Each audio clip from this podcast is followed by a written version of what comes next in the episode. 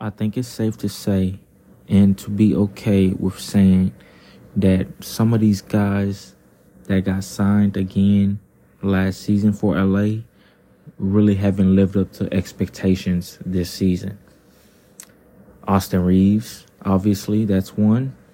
Um, you got D'Lo as well. You got Jared Vanderbilt, like all these players, Rui Hachimura. And I feel like it's because of injuries and everything else that happened at the beginning of the season. That's why I feel like these guys haven't lived up to expectations. But nevertheless, we're going to see who's going to get traded and who's going to stay on this team.